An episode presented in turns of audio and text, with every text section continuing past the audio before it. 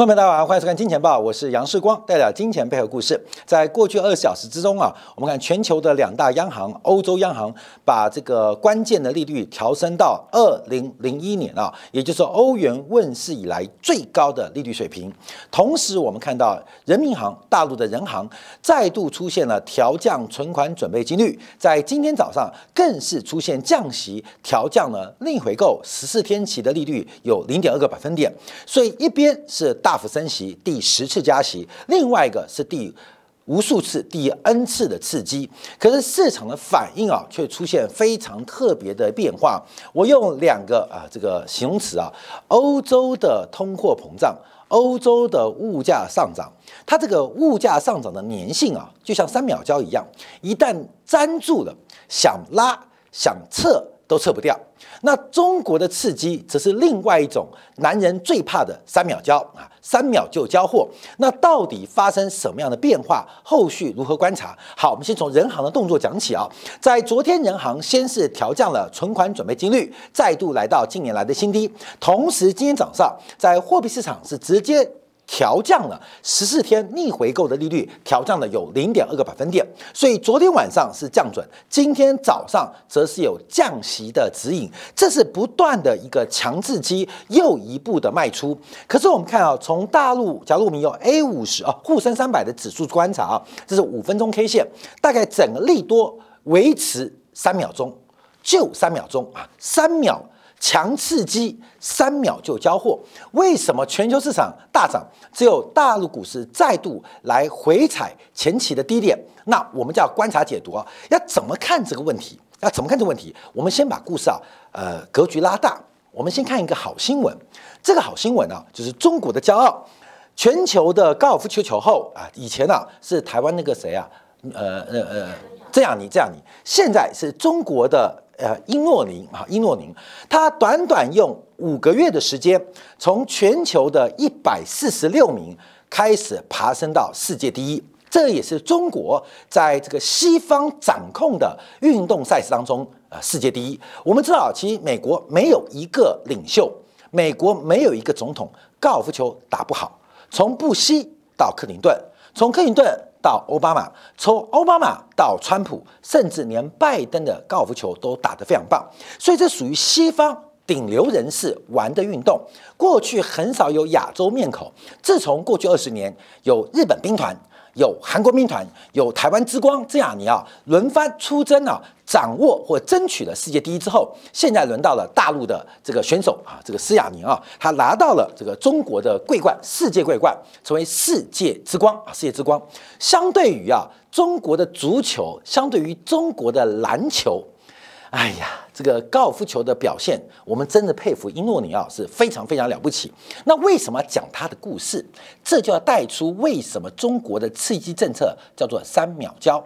在中国的运动员在西方顶层的赛事当中出类拔萃，展现了中国军团的力量。可是我们看到，在最近1个礼拜，中国的绿色环保的新闻，从主流的央视的报道来检讨了一个球场。这个球场啊，其实很特别，它在陕北高原，就是陕北高是沙漠，陕北高原长出了一个在榆林就是已经沙漠了，这个北方啊长出一个高尔夫球场，36栋。那这个球场，大家第一个直观就是很过分，怎么能够滥砍滥耕？尤其当地那么缺水，怎么还长出高尔夫球场呢？结果现在发现，这个球场是整个中国治沙经验的典范之一。它在完全沙漠化土地，既没有占用耕地，也没有占用林地，完全在沙地的基础之下，利用了煤矿采矿的废水，进行了1次、2次的优化处理来进行浇灌。所以这个球场很特别，是中国对于全球展现治沙经验的典范。第一个，不用靠国家力量；第二个，不占用耕地林地，单纯用这些采矿的废水进行加工处理来进行浇灌。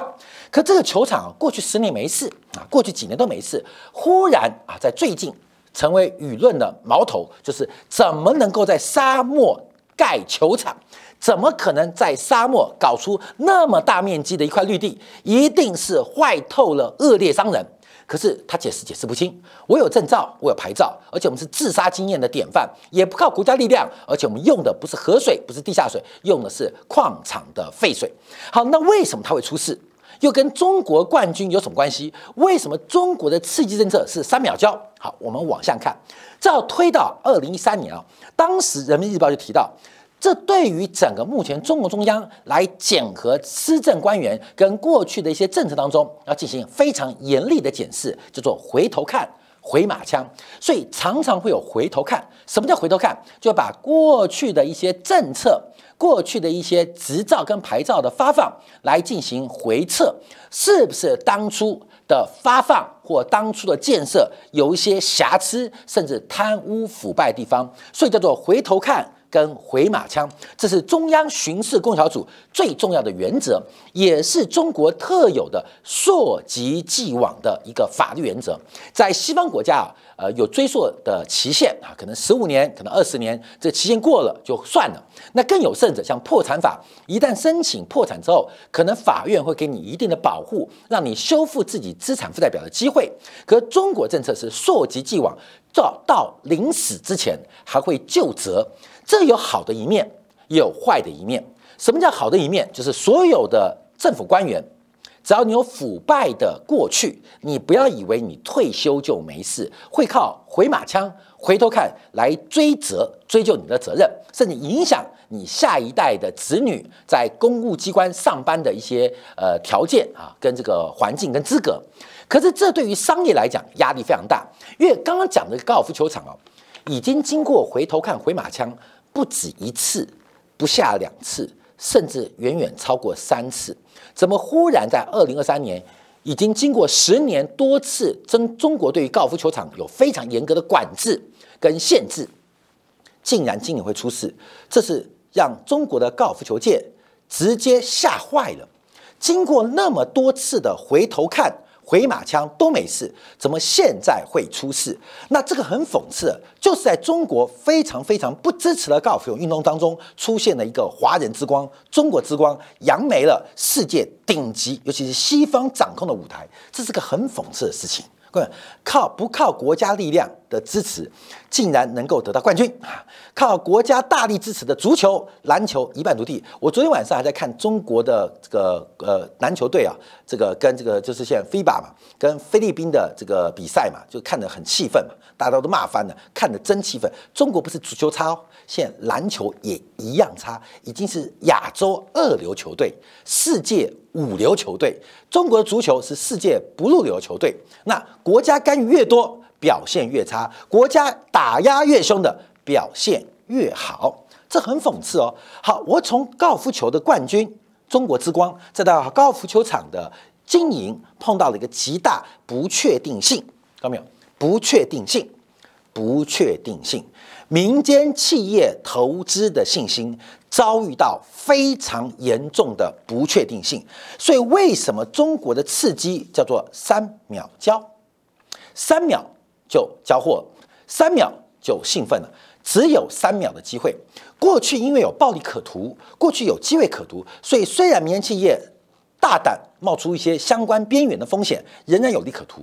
现在没有暴利可图，就不再有任何投资的意愿跟机会。所以今天我们要分享的是说，过去的半年为什么我们看到大陆政策的一些变化，可能会影响到长期中国的政经跟社会或是经济发展结果。就是拿最新例子，高尔夫球之光，中国拿到第1座世界女子冠军啊，冠军不容易啊。另外是一个长期受到高度检核的球场，说关停就关停，而且被舆论追杀，就是打击民间信心。所以中国的刺激政策核心的问题其实已经显现出来了，这个系统性的问题不给予解决或有效的改变，信心是回不来的。那至少观察，那中国的经济市场就没有机会吗？我们在过去礼拜一到礼拜四啊，在经典部分连续包括用了孟戴尔的这个汇率货币政策的3元悖论来观察人民币的止跌，甚至我们预估中国的股市会进入短周期的低点。那跟前面不是打枪吗？不是，3秒交，看到没有？我讲经济很简单，世光是个男人。假如我是三秒胶怎么办？我有需求，我要满足别人需求，我会不断的用些奇怪的方法来坚持我的三秒变四秒变五秒，强刺激。这种强刺激非常有害我自身的健康啊跟结构。可是为了不要再三秒胶，所以会更多的补药、更多的壮阳药、更多的威尔刚、更多的西力士吃下去，一定发生。没有，一定发生。为什么？这是不要讲是大国经济，也不要讲是大经济的经济。就以个人来讲，假如我们很不幸有面临三秒胶的问题，男性啊，你会用更多奇怪的方法来刺激，来强刺激。就算身体吃坏掉，我也要吃，不是这样吗？所以我们观察这一波中国的强刺激非常的激烈，从原来的频率到现在的力度都在加紧、加快。跟加大，这些刺激会有用，绝对有用。可是会使得中国长期发展的经济结构遭遇到非常严重的损伤。世光每天吃壮阳药，每天吃，每天补，就一定补到坏掉。但有没有用？短期绝对有用，但中长期的损害影响会越来越大。所以对于中国的判断，我们就从短期跟长期观察有没有用。中国的汇率已经发生了止跌、止贬回升的发展，有点硬哦，开始硬起来喽，有点苗头喽。来，快长大，快长大。好，那人民币开始长大，能够长大多久？能够硬多久？长期的角度啊是不能期待的，可短期一定有药效。中国的股市、中国的房市，同样在短期一定会被这些特效药来刺激。越不行越刺激，越刺激再不行再刺激，刺激到行为止。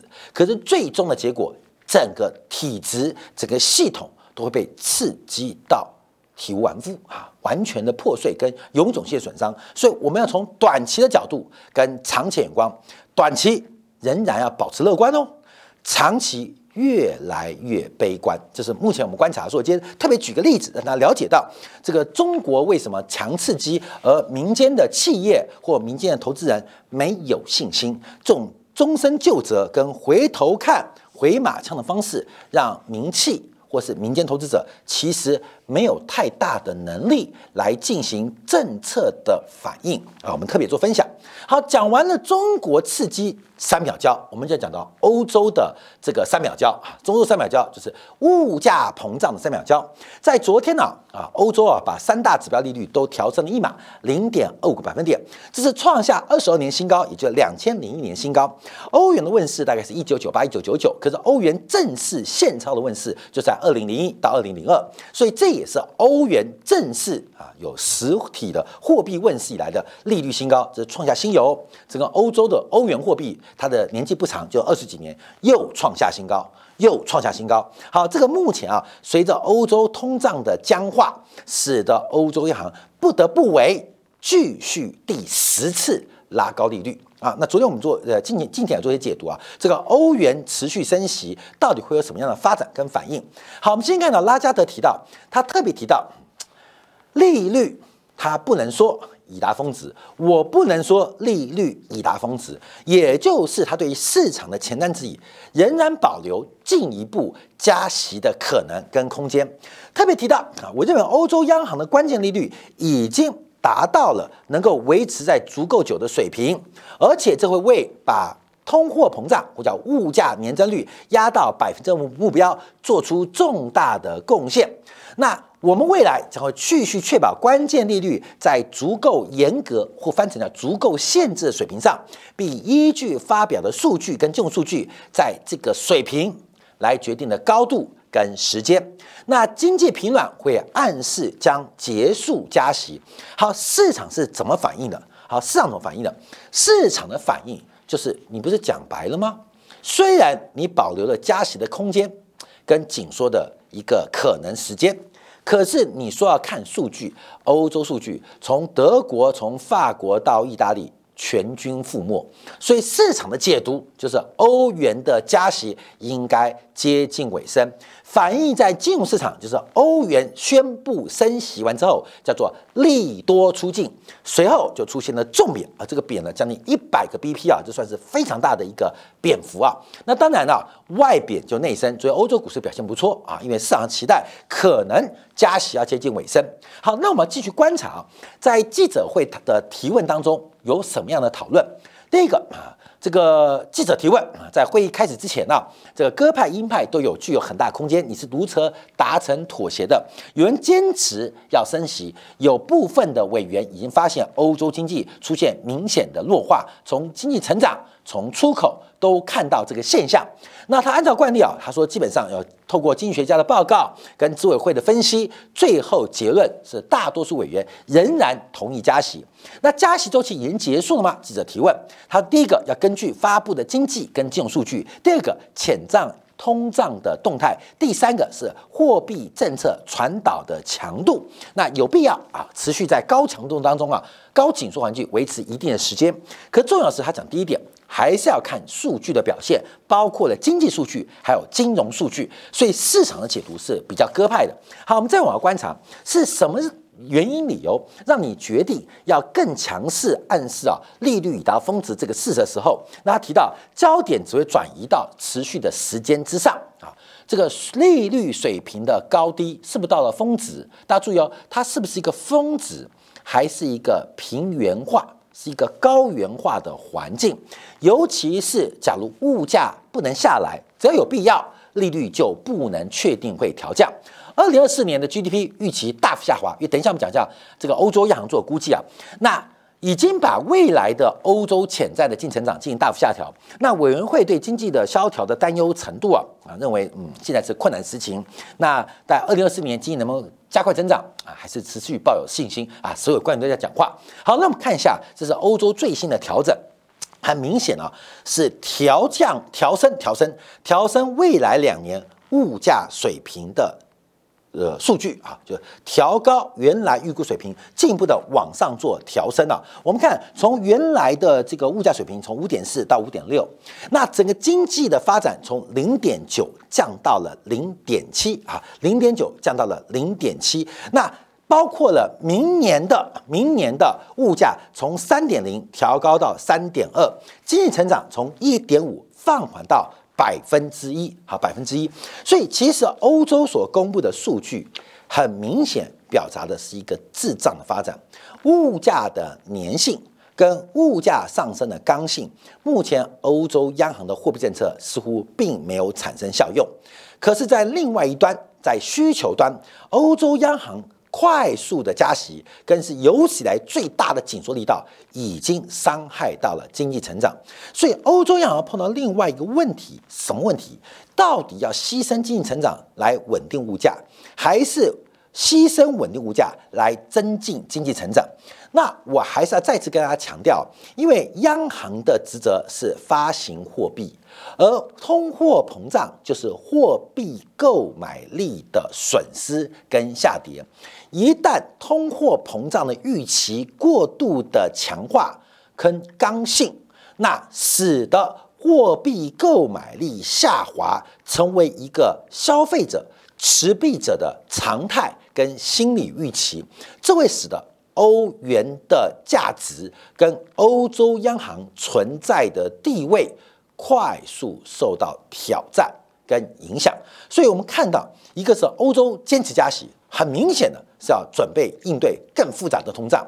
那中国面对的降息，面对的是整个系统面、民间企业信心能否回升问题，它分别有短期的影响跟长期影响。不管是欧洲的3秒胶还是中国的3秒胶，针对短期的变化反应，不代表是中期会出现的必然结果，而长期出现的变化将会深深的，第一个打击欧洲的结构，这种快速长时间升息。另外，中国不是靠货币政策啊，货币政策无效。长期无效，甚至出现反效果可能性越来越大，分享给所有金钱豹的粉丝们。好，我们休息一下，在精彩部分，我们要看一下昨天美国公布的零售销售数据，还有 PPI。因为从这几个数据，我们看到美国股市在昨天到今天电子盘都出现了回升反弹，尤其是美元指数又刷新新高。我们在过去一段时间一再做一个追踪跟一个假设，因为美元怎么会跟石油产生正相关的共振？难道石油的金融属性消失了吗？怎么会跟美元产生共振的发展？所以，明克在精彩部分为大家做进一步的观察跟解读。